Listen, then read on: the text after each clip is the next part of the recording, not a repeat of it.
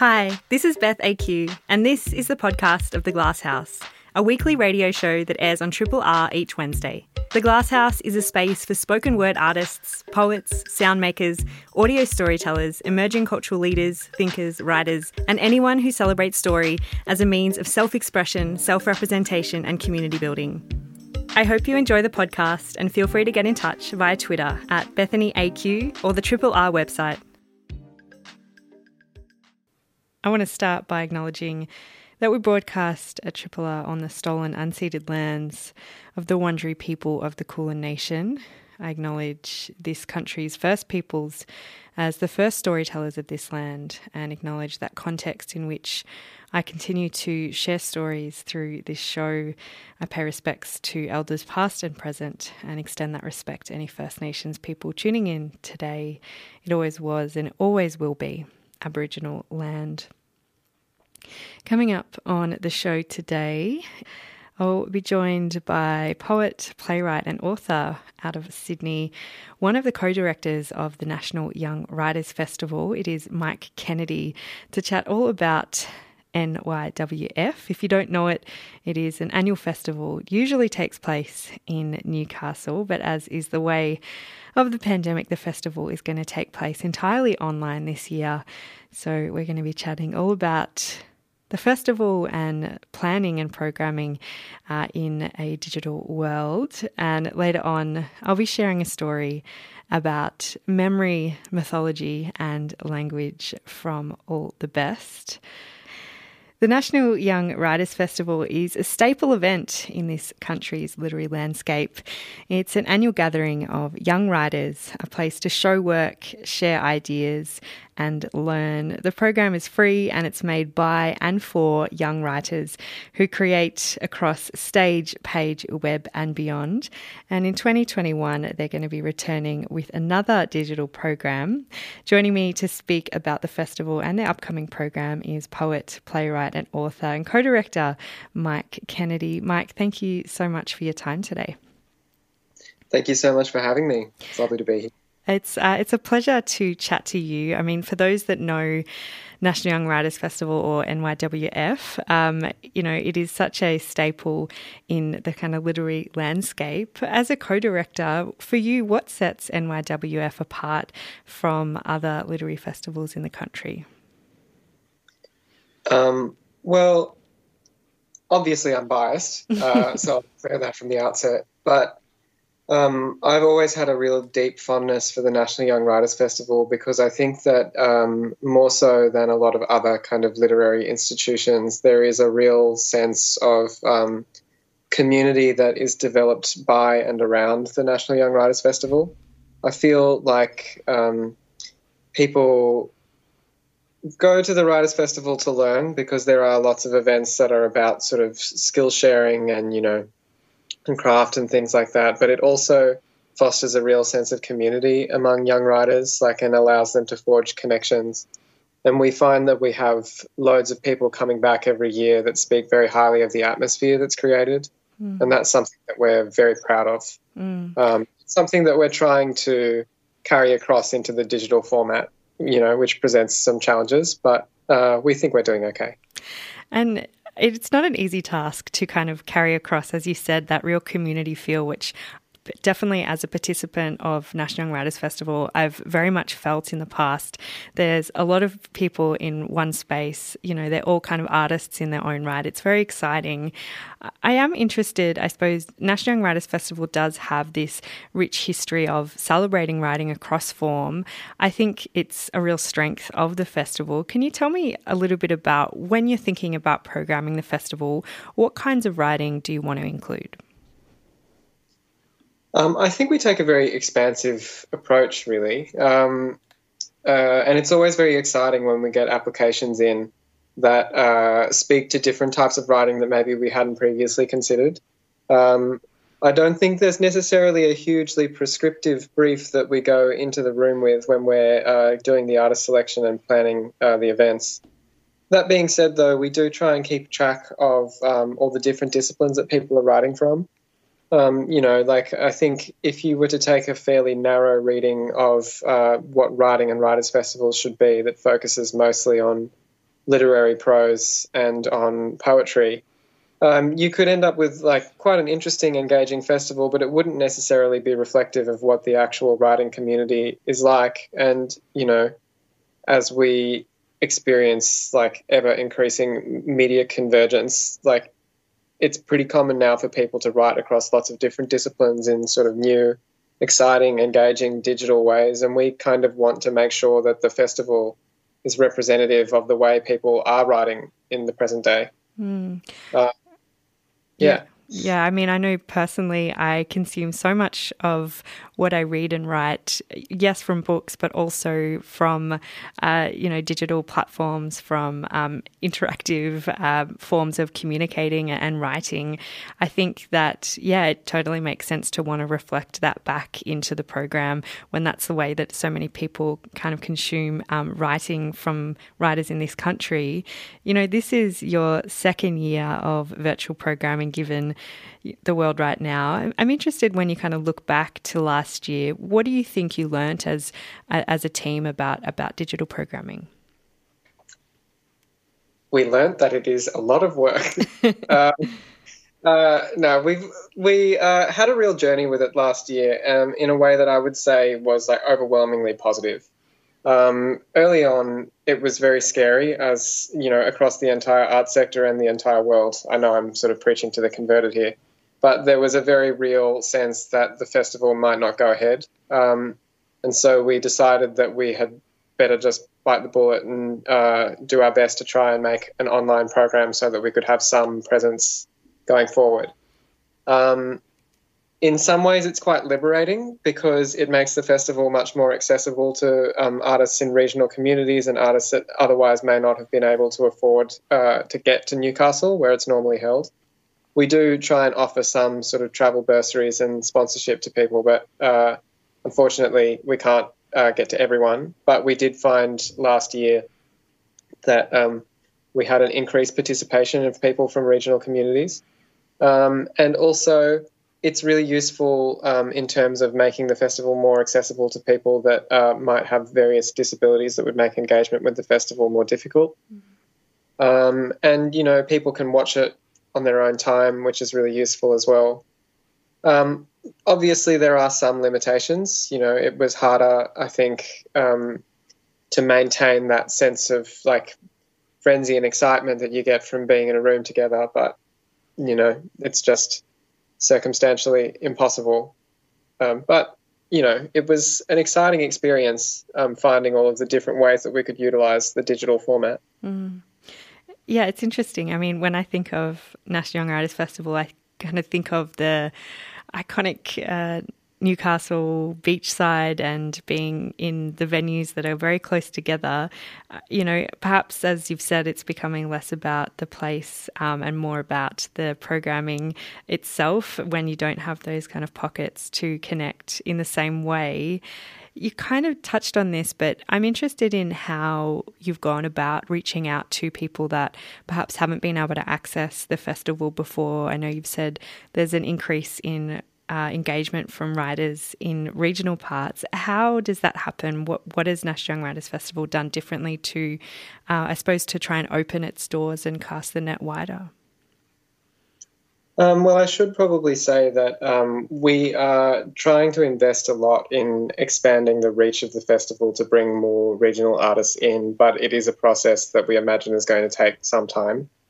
So, one of the assets that we have this year is that our festival team is spread out over Australia much more than it has been in previous years. So, um, I'm based in Sydney personally, as is our um, communications and marketing director, although he started off the year in Armidale. Um, and otherwise, our two other fantastic co directors, Isabel and Lure, um, live in Adelaide.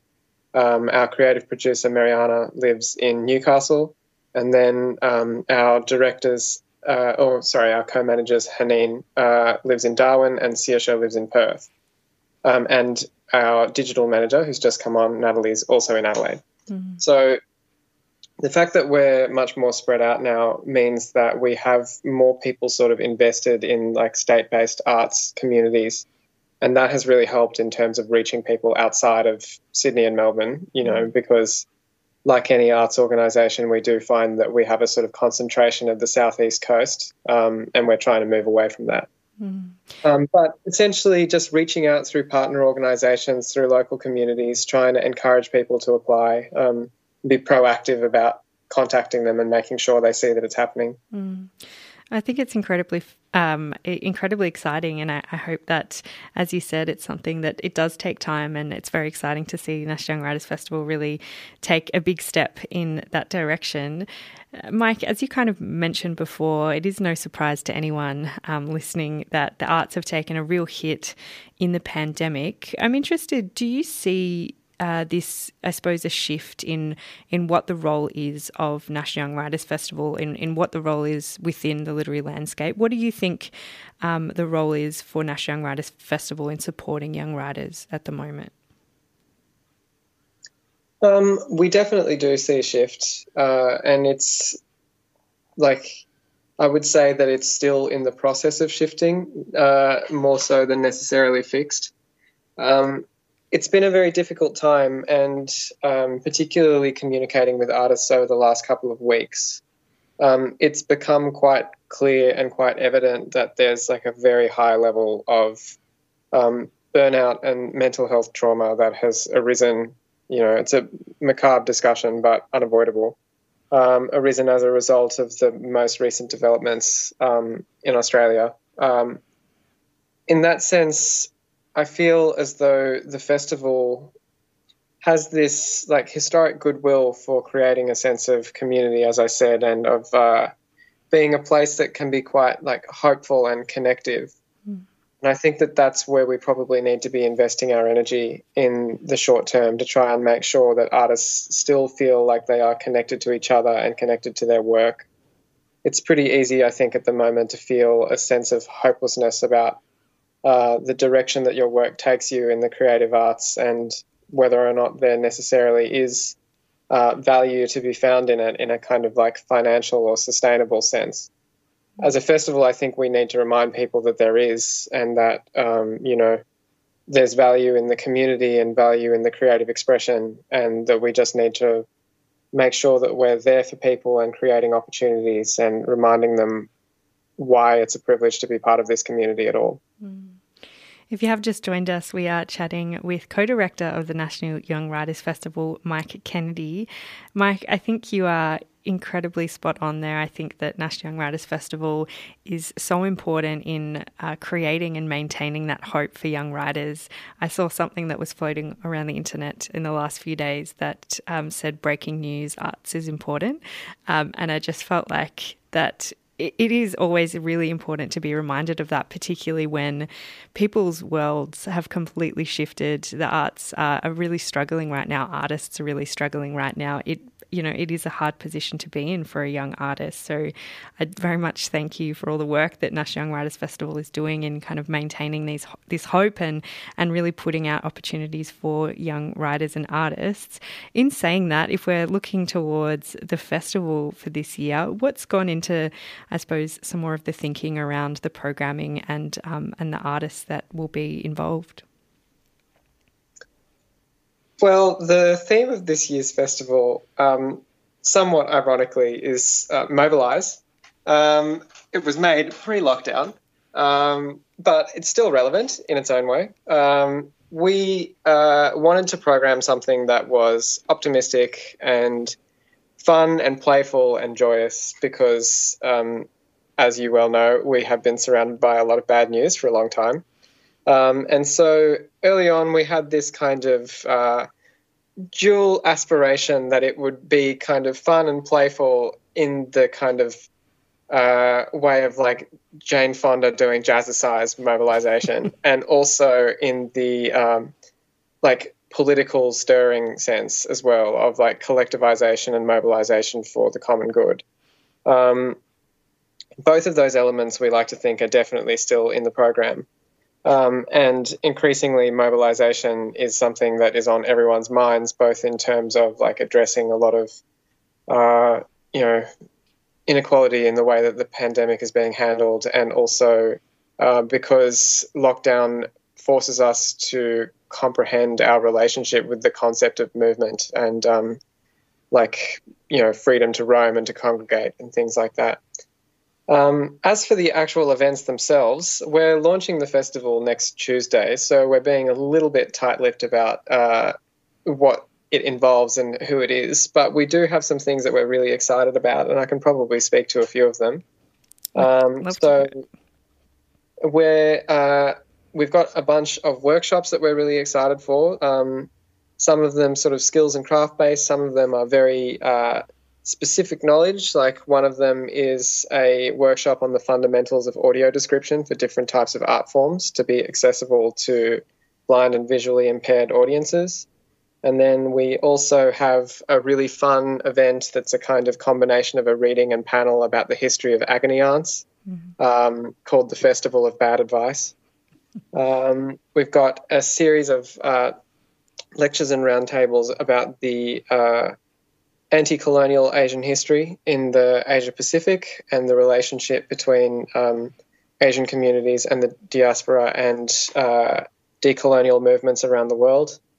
Um, we've got a few uh, events that are either directly or obliquely about uh, the experiences writers are facing at the moment, like uh, panel discussions on dealing with burnout and creating sustainable careers in the uh, arts industry.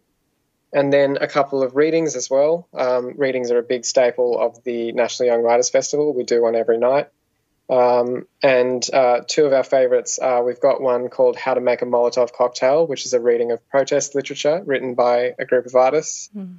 And then another one called Things That Go Bump in the Night, which is uh, 100% verified, definitely true ghost stories. That sounds incredible. Um, congratulations on all the work you've done and to, to the whole team um, in really soldiering on in, in what is a very uh, tough time. Mike, thank you so much for your time today. Thank you for having me. Much appreciated. That was Mike Kennedy, there, one of the co directors of the National Young Writers Festival. Uh, it is happening this year online from the 30th of September until the 3rd of October. If you do want to find out more information, you can visit youngwritersfestival.org. You're listening to Triple R. You're listening to a Triple R podcast. Discover more podcasts from Triple R exploring science, technology, food, books, social issues, politics, and more. To listen, hit up the Triple R website or your favourite podcast platform. This next story comes from All the Best, a show where emerging Australian storytellers learn how to make audio stories. It's a weekly podcast and community radio show produced in collaboration with FBI Radio in Sydney, SYN Melbourne, and SYN Media in Melbourne, Triple R as well. This next story comes from their latest episode called Don't Forget. You know that feeling of forcing your brain to do something it just doesn't want to do, whether it's trying to remember remember study notes for exams or the protagonist's name from that book you read two years ago, getting your brain to work uh, can be quite tricky. In order to pass a Japanese language test, Daniel Semo tried to hack his brain using various memorization techniques from the ancient to the modern. And in the process, he also learned about his place in Japan and what it takes to really know another language. I've lived in Japan for more than two years now. And other than, you know, a global pandemic, it's been great.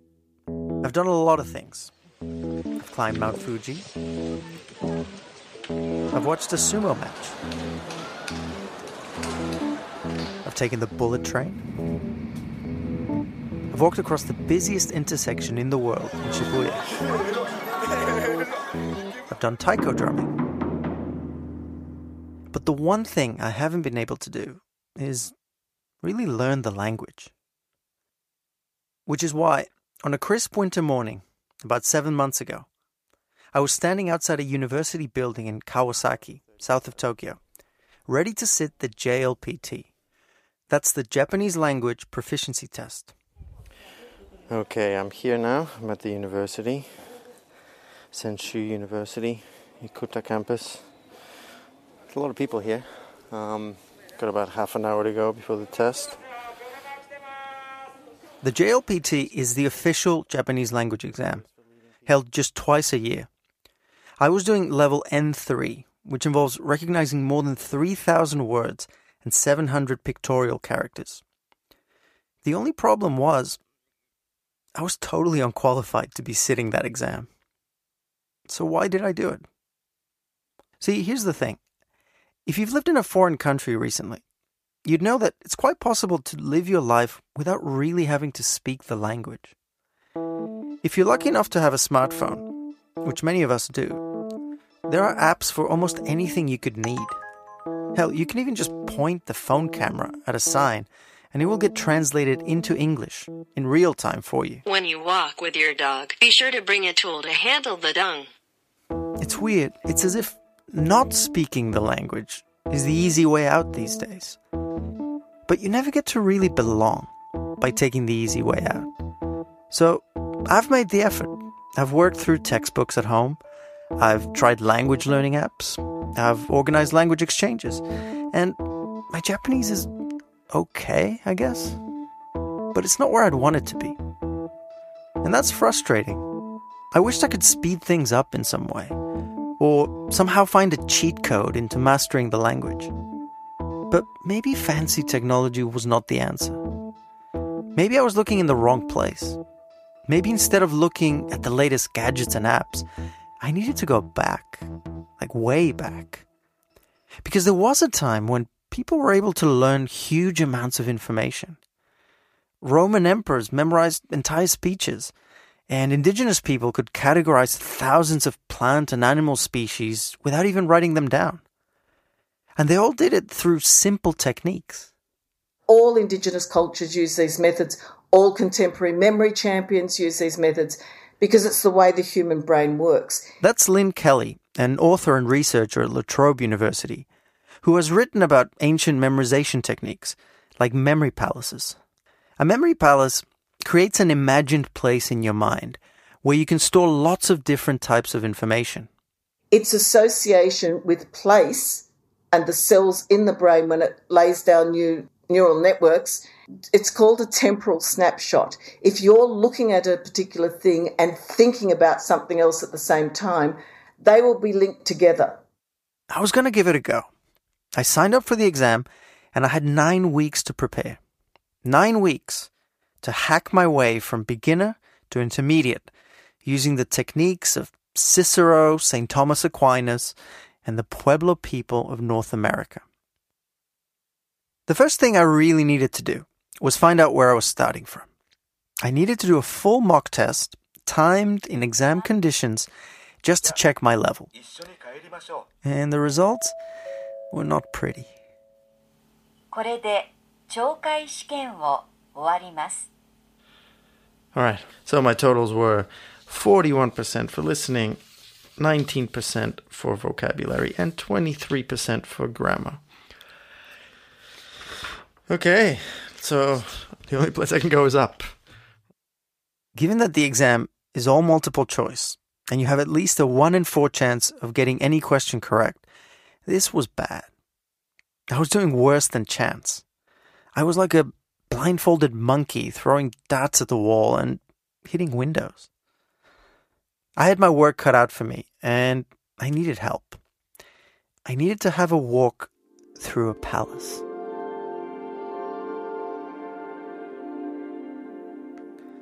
The idea of a memory palace is simple.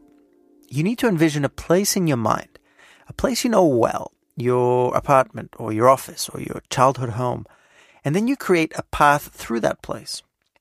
In your house, you might start at the front door, walk through the hallway, past the large bookcase, and into the living room. Then continue, building a path with 15 or 20 different spots firm in your mind. Then you start placing objects around. So let's say you want to remember a simple shopping list a dozen eggs, a liter of milk, and five apples. The best way to remember it is to place them along the path, but then make it memorable in some way.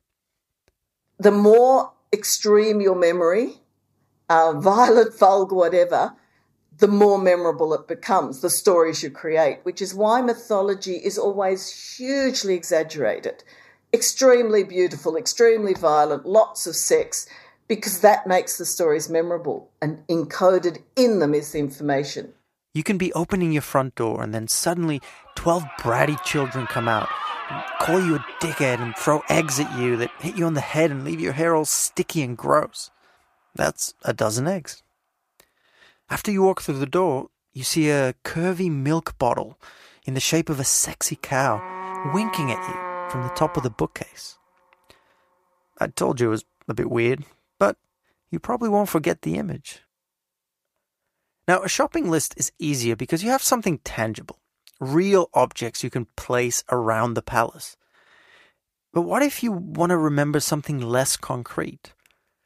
Like a set of names, or let's say, a group of Japanese kanji characters.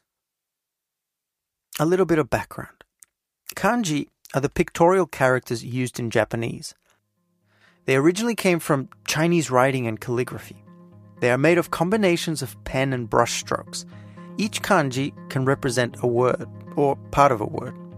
For example, the word Japan in Japanese is Nihon, represented by two characters Ni, the character of the sun, and Hon, the character for origin. So Nihon means the origin of the sun.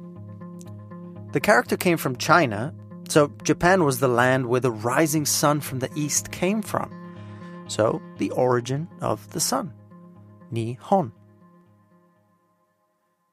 The good thing about kanji is that once you learn a few basic ones, you can start stacking them on top of each other like little Legos, making more complex characters. Those little Legos, called radicals, those were going to be really useful to me. They were the things I could place around my memory palace to help me remember the kanji. If the kanji I wanted to remember had the radical for the sun, I could put a sun there. If it also had a tree, I could put the sun coming through a tree. If it also had the radical for fire, I could put the sun coming through the tree and lighting the branches on fire, causing all the squirrels to jump away for safety. My plan was to build different memory palaces all around me. My apartment was an option, and it was actually part of a building called a Leo Palace. I assumed it was named ironically, since the best way I can describe its decor is divorced dad trying to get his life together. But I thought I'd start in a place I knew well, a place I visited every single day. My local 7 Eleven. For anyone who hasn't been to a Japanese 7 Eleven, you are missing out. You can get anything from a sandwich to a pair of underwear. You can pay your taxes, you can send a parcel out, you can buy a seasonal craft beer, and they're open 24 hours a day on just about every corner. They're awesome. I built a memory palace along the different aisles, shelves, and fridges, all based on the characters built on one radical. The radical for man or person. It's two strokes, shaped like the letter T, squashed to one side. And to make it all memorable, why not make it T for this guy? I know words, I have the best words. I have the but there's no better word than stupid. right? There is none. There is none. In my memory palace, I had Donald Trump eating glue, throwing tantrums, taking dumps on the aisle, and getting a needle in his eye. Which was fun, and definitely memorable, but I gotta be honest, it's way too much effort just for 20 characters. It took me about two or three hours just to create the Trump Palace. There's just so much information that goes into every step of the palace that it wouldn't help me for an exam that was only a few weeks away. Remember, I had probably 300 kanji to memorize, so that would mean about 15 different memory palaces like this one. So I needed something different. Then I remembered something Lynn Kelly mentioned. Art and music are most are hugely used as memory devices. Always story, always song, usually dance and movement too.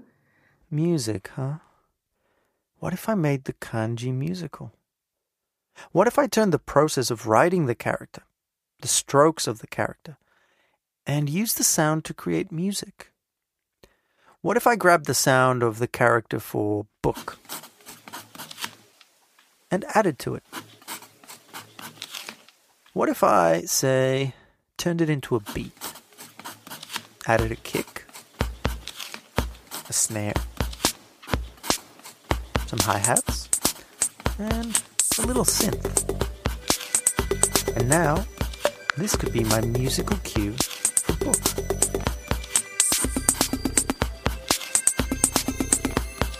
But no, that wasn't going to work either. Again, that involves creating 300 different beats, which would be fun, but not the best use of my time. Was there nothing that could help? No tool of the ancients? Was I doomed to failure? Or what if failure was the way forward? What if I could use failure to my advantage, like Ebbinghaus did? Uh, Ebbinghaus was sort of a classic figure in early psychology. He's a, from the, the German school of psychology, I guess, back in the late 1800s. And uh, That's Glenn Bodner, by the way. He's an associate professor in psychology at Flinders University. And he's talking about the psychologist Hermann Ebbinghaus. And uh, he's sort of famous for his research on, on forgetting. That's what that's who I think of when I think of Ebbinghaus. I think of his classic forgetting curve and and that research they did. And he's also very famous for having been his own participant in his research. His research is as clever as it is, well, odd. Picture this it's Berlin in the 1880s.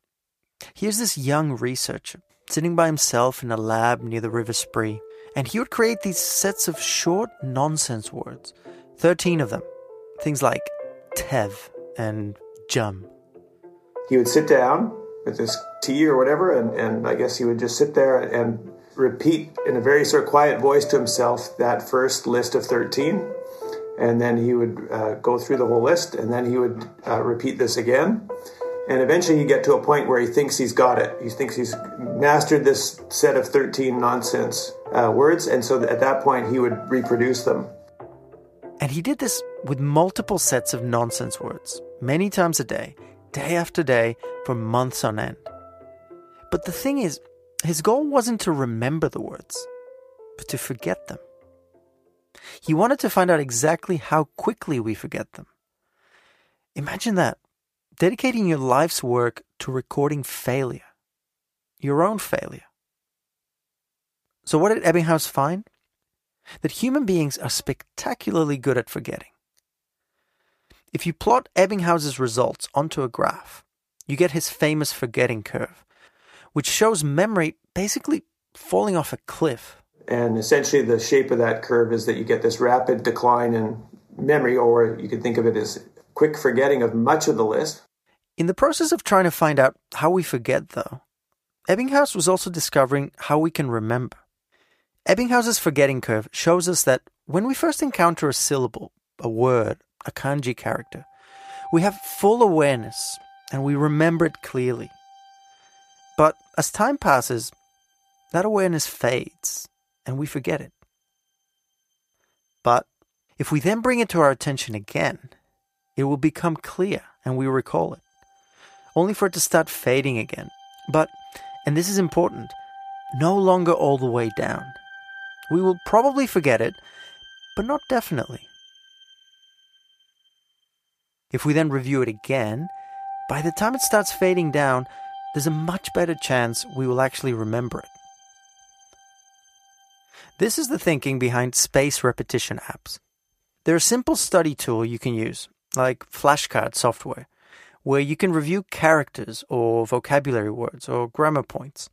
The most famous one is Anki, and if you notice one thing throughout my nine weeks of practice, it's my use of Anki. Halfway done with with Anki, and I'm probably not going to finish the Anki tonight. My Anki, Anki, Anki. It's 1:43 in the morning, and I just finished Anki. After all my experiments with ancient techniques and unusual practices, I'd come back around to using an app to help me with the brain hacking. Anki, by the way, is the Japanese word for memorize.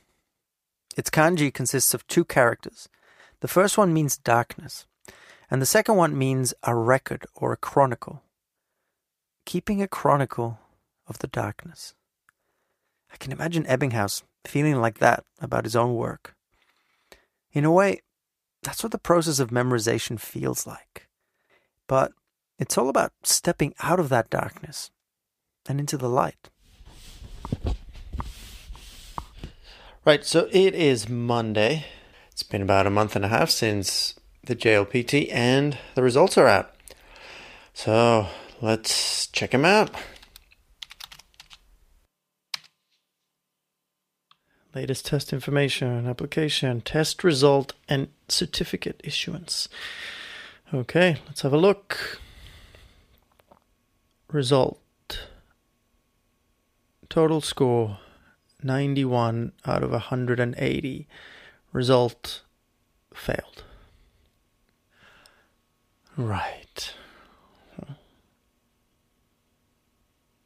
have to admit I I wanted that to be a pass. I really did. In the end, I got close. My final score was 52%, and I needed to get 54% to pass. I went from a blind monkey with a dart in my hand to an average human who just needs more time to practice. Even if I had passed, it would have been a bit of a hollow victory anyway. Yes, my Japanese was better, but I still didn't feel like I knew it. Because the truth is, learning a language is not really like memorizing a shopping list. It's a fluid process and it involves many parts of your mind and every sense of your being.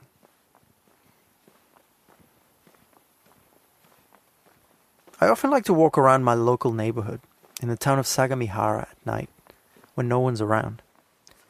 A hundred years ago, this would have been either a rice field or a small village. You walk around now and it feels as urban as any part of Tokyo.